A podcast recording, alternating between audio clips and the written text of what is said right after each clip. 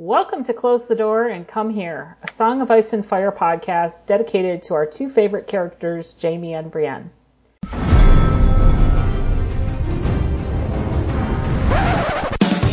there was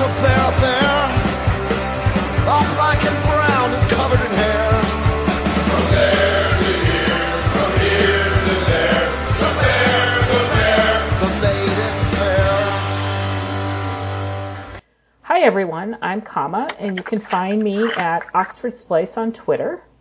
And um, we'll be covering Bran 6 from A Clash of Kings, and I am joined by Guile Hey, I am Guile, and I tweet at Door Podcast. and Devin. Hey, this is Devin, GD Harpo on Twitter. If you're joining us for the first time, we spoil everything, books and show. Don't think we have any trigger warnings, um, although this is a pretty unpleasant chapter. To be some, Trigger warnings for shitty Theon. yeah, pretty much. um, Bran is having a warg dream, and he's in summer, and there's a whole bunch of stuff with him as summer, and presumably, I think that's supposed to be Shaggydog. Um, and they sense danger, and they try to to howl an alarm, but that's not working. And Bran, oh, well, I've, I've got my notes Bran slash Summer. Um, Bran tries to make Summer cr- climb a tree, um, but not unsurprisingly, that doesn't work too well, and Summer falls, and of course, that's when Bran wakes up. My heart breaks just a little bit. Um, and he has this horrible realization that he's a warg. Um, and he's shouting and shouting, but no one is coming.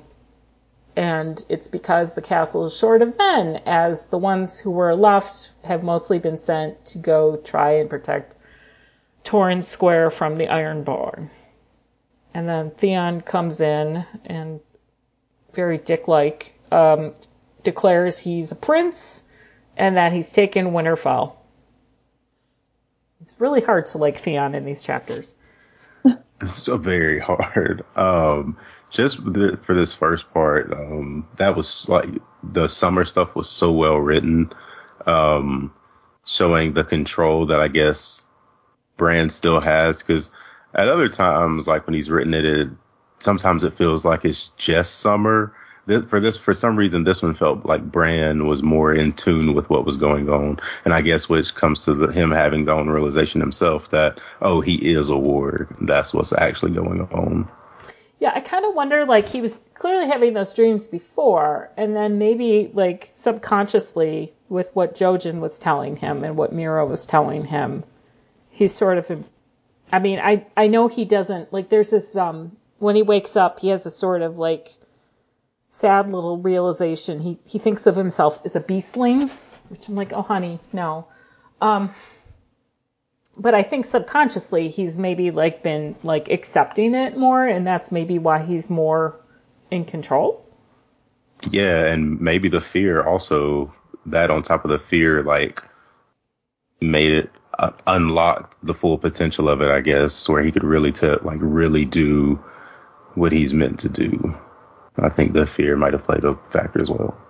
Yeah, and I think like when he's when he's working into summer, I mean, summer can do all the things he can't do anymore, which is partly why he probably tries to climb. Yeah, except climb a tree. And the this is like, I don't think this is a really. I mean, there's a lot going on in this chapter, but like my summary is really short. But basically, It's so quick. Theon. yeah, it seems like, doesn't it seem like almost like anticlimactic? Like it's so quick? yeah. Because- It's like, yeah, Winterfell's now taken. Let's move on. It's kind of, kind of what the chapter felt like. And, yeah, and here's Theon. And see, yeah, um, and Theon is like Bran doesn't understand, which is is not unsurprising because Bran is a little kid. He doesn't understand how Theon could do this. And at first he's like, you know, we'll fight you, we'll get you out of here, and then you know, Theon's like, yeah, that's not happening, and says you have to yield. Um, and then he brings, he sends someone into uh, dress, help dress uh, Bran, and it's it's Maester Luwin, and he explains that the Ironborn came up the moat, and they killed um, Alebelly, which is the of the three men that um, Jojen saw in his uh, green dream. Alebelly is the one who just said, "Well, you know, they were all prophesied to drown," and he basically told Alebelly, "said Well, I'm not going to wash," and he stopped bathing. So it's a little sad. Um, and a few others were wounded, and when Bran tells Luwin what he's been told to do, Luwin advises Bran to yield.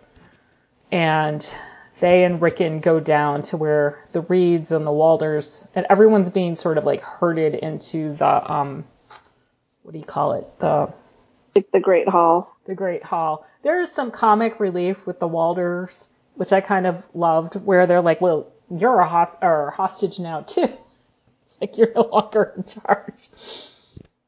Um, I really, you know, when we were doing this reread, I wasn't like anticipating enjoying the comic genius that is Little and That is Little Walder. Oh my god, they're the worst, but they are very funny. What's so funny though is Little Walder is Fat Walda and Gatehouse Ami's little brother. Yep. and we know their mom has a bit of wit. So I mean, for as horrible as Little Walder is, like he actually comes by like his wit, uh, you know, his wit as much as he has it. Honestly, True. Um, so everyone's being dragged in. Poor little like Beth Cassel is like crying. I mean, it's just a mess. Um, and then they bring Reek out, and um, Bran formally yields.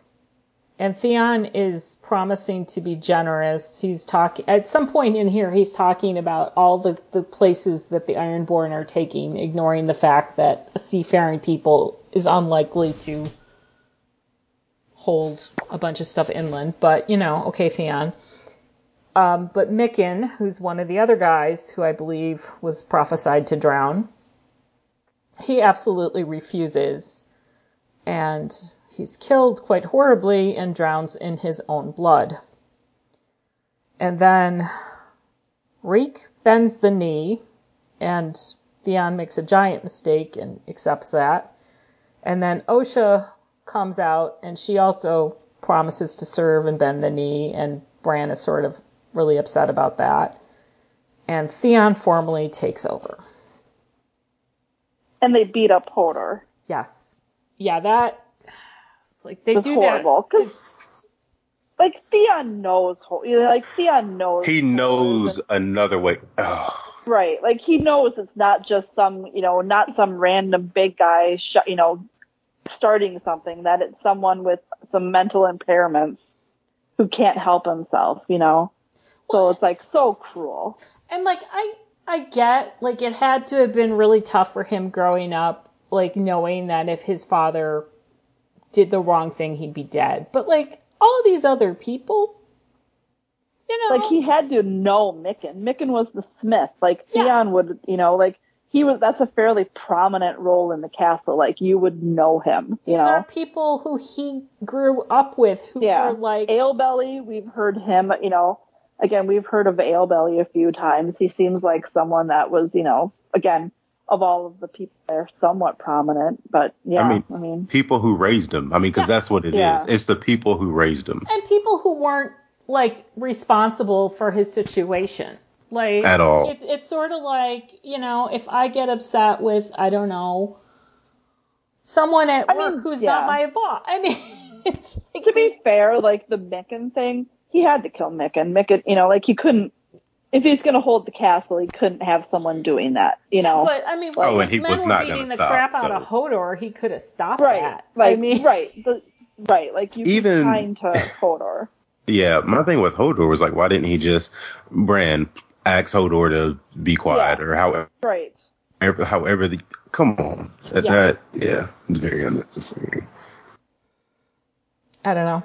And then do we think at this point is Osha kind of is she just you know being pr- pragmatist or is she already thinking you know thinking about well if I'm in with Theon I can be more of a help like is she already thinking that far ahead? I think the fact that she bent the knee tells me she's faking because she is not. She's a wildling. Oh, that's true. She's a wildling. Yes. No. So like when I'm reading that now, I'm like, oh, she's totally in on it. Maybe she and Luwin had something already planned, or she's planning on.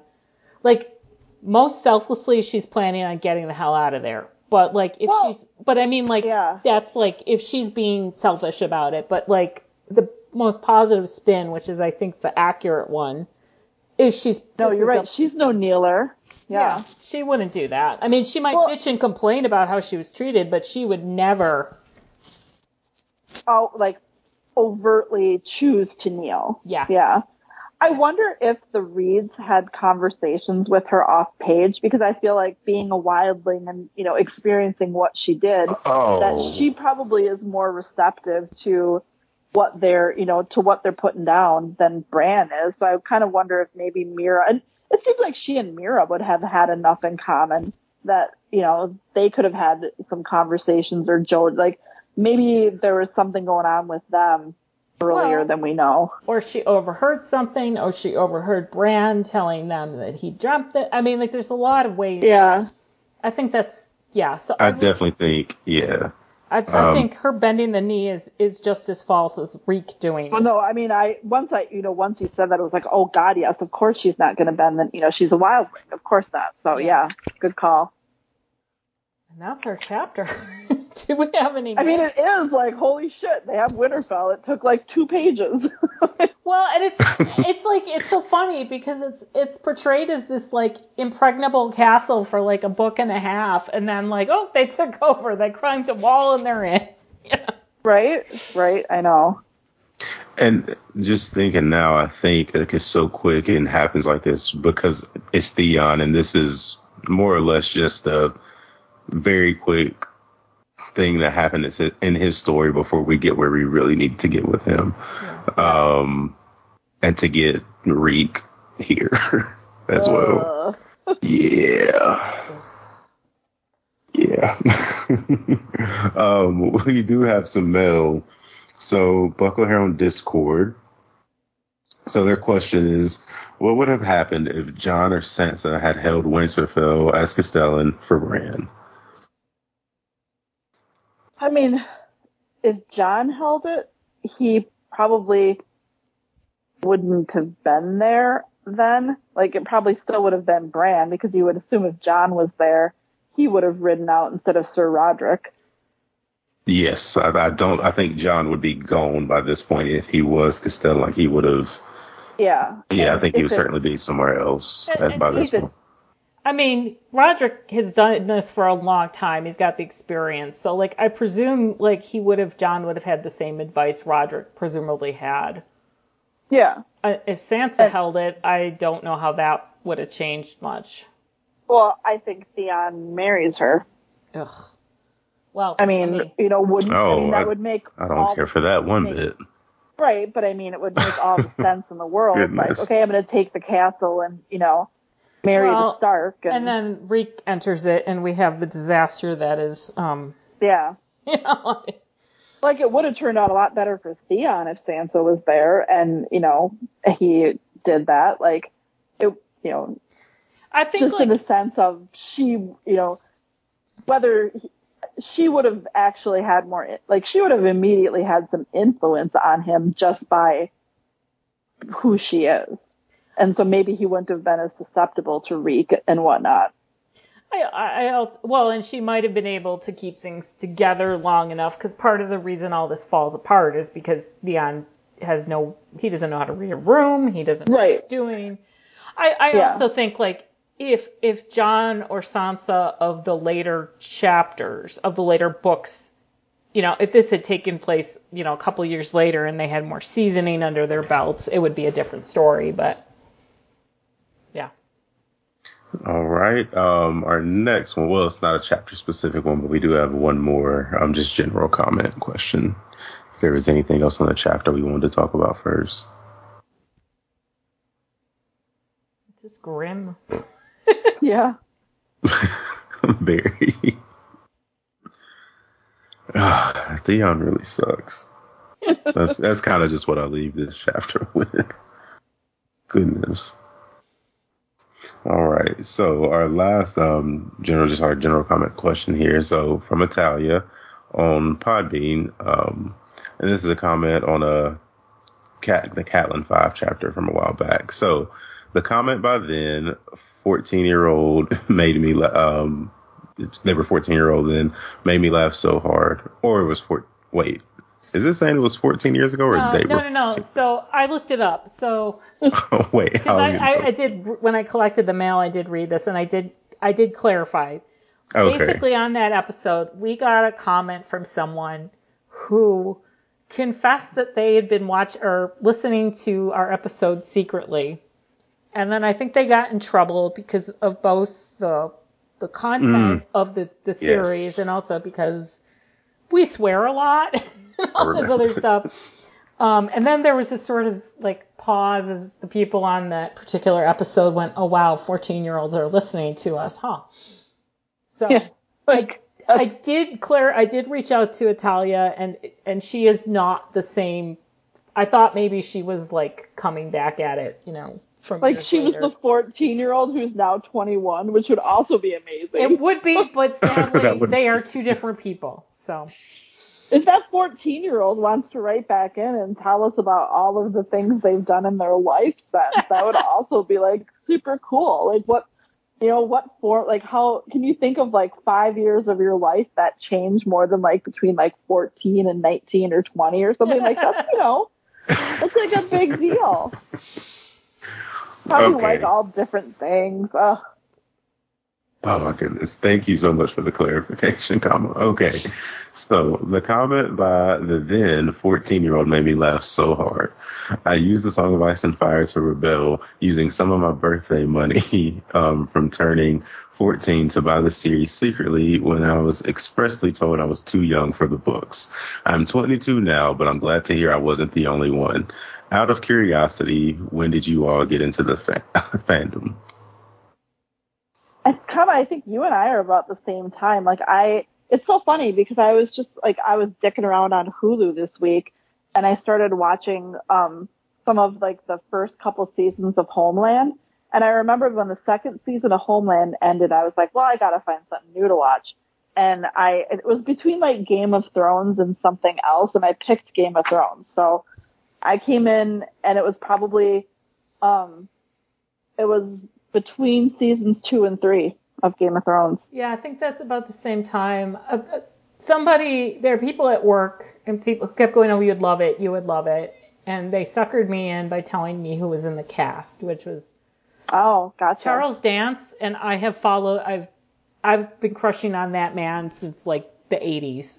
Um, and him, and I had just seen Downton Abbey. Iain Glen played a very uh, villainous part in that.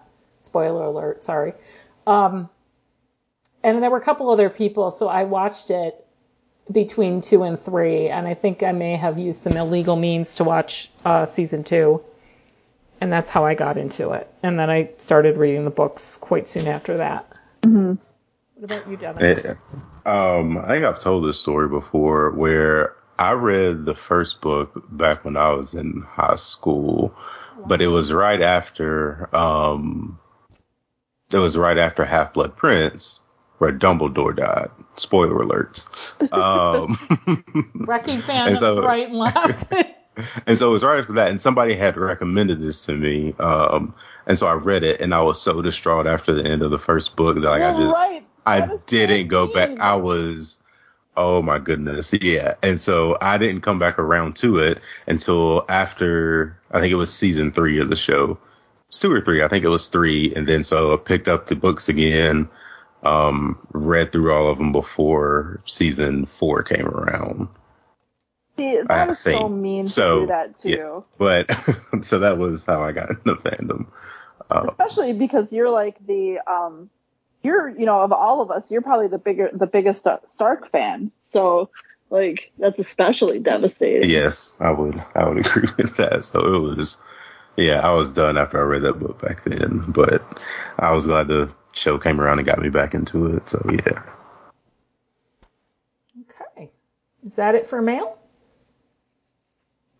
that is it for mail. Wow. If you would like to send us a message or question, you can do so at closethedoorand at gmail.com. Or you can send us an anonymous message, uh, or message, you don't have to be anonymous, at closethedoorandcomehere.tumblr.com.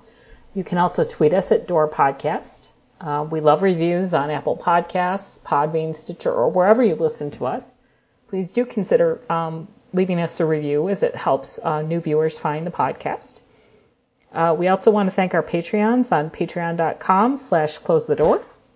Thank you to our panel and thank you for listening. I'm closing the door. Get out.